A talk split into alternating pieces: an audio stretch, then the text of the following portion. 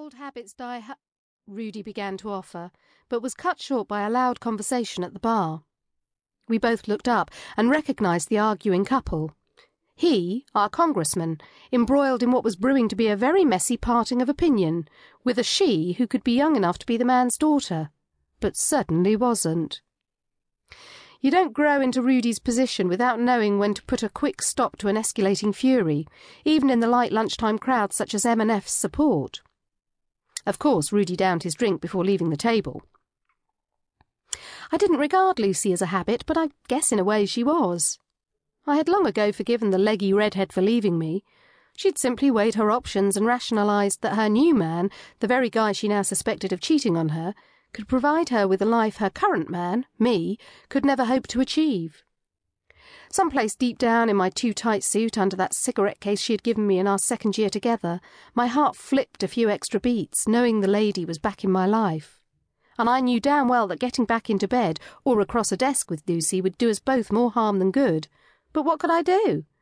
There hadn't been another dame even come close to the redhead these past years, and, while it might sound romantic to be married to your work, it had left me a little too friendly with the sauce. But habit I wasn't sure was the right word. More like ache, need, slap across your face rushing fever when we were in each other's presence. That was what Lucy and I had had, and it seemed, if the events of the morning were any indication, still had to some degree. Of course, the lady could be trying some revenge while she hired yours truly to get on the hunt, but I never ask those big questions of my clients. The way I see it, motivations, rhythms, and reasons are for people who hire me. I just took the pictures, stuck on the tail, and collected my fee. I gulped my drink and avoided the muted sunshine coming up Hollywood as I left Musso and Frank's, without the usual house speciality pot pie warming my belly. I determined straight off to give old Mr. B. J. Ralstone an honest to goodness, old fashioned tale. That's if I could find him in the crawl that was Los Angeles afternoon traffic. I had my camera, my notebook, and I had Mr. R.'s schedule as best Lucy knew it, so I was ready to stay on the man's hide like a Chinaman doing his books. I made one of those wide U-turns my car executes so well, and the earth spun off its axis as I turned the car around. Part 3 The Lady on Her Own Turf I'd been to most places in LA, but I had to admit my jalopy had never spit and spluttered its way up this particular twisty canyon road. Early the next morning, after not finding Mr. R at any of the spots Lucy recommended he'd be, I got a call from the missus to meet her at her home. She reckoned she had more facts for me.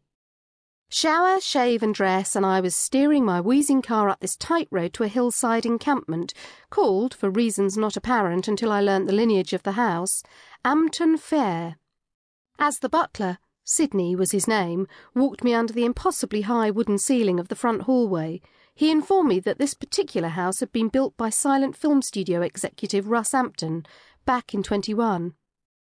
I have to say I was impressed as the man led me through the kitchen, complete with a smiling brown skinned cook, and then to the back porch with lime green shades, wood moulding, and wicker chairs. I knew Lucy had done well for herself, but I never thought her trading up had taken her this far. The house was big even by Hollywood standards. What was it Lucy had said her husband did? A happy marriage has nothing to do with trappings, Ben, the lady said, as if reading my mind, which in my case is akin to breezing through the funny papers. Lucy had come through the door I had just walked through. She closed it behind her, then locked it. Hello, I said, trying my best to look anywhere except at the vision standing before me. Where yesterday it had been all tight business dress, combed up hair, and neat heels, Lucy joined me as I stood to greet her in nothing more than a long silk bathrobe. She was barefoot, her red hair cascading loose to her shoulders. Thanks for coming at such short notice. I am your employee, I quipped. A quick kiss on the cheek and a smile, and the lady of the house walked around to the other side of the low glass table. Tea? she asked, already well into pouring me a glass. It is quite the house, though, I said, tipping my glass to clink with hers as we settled in. Sitting back, the slightly resistant rocker let me go, and I winced at the ten extra pounds I had given myself for an early Christmas present. I was still under 180 and Lucy hadn't mentioned anything, so I figured I looked okay. Anything yet?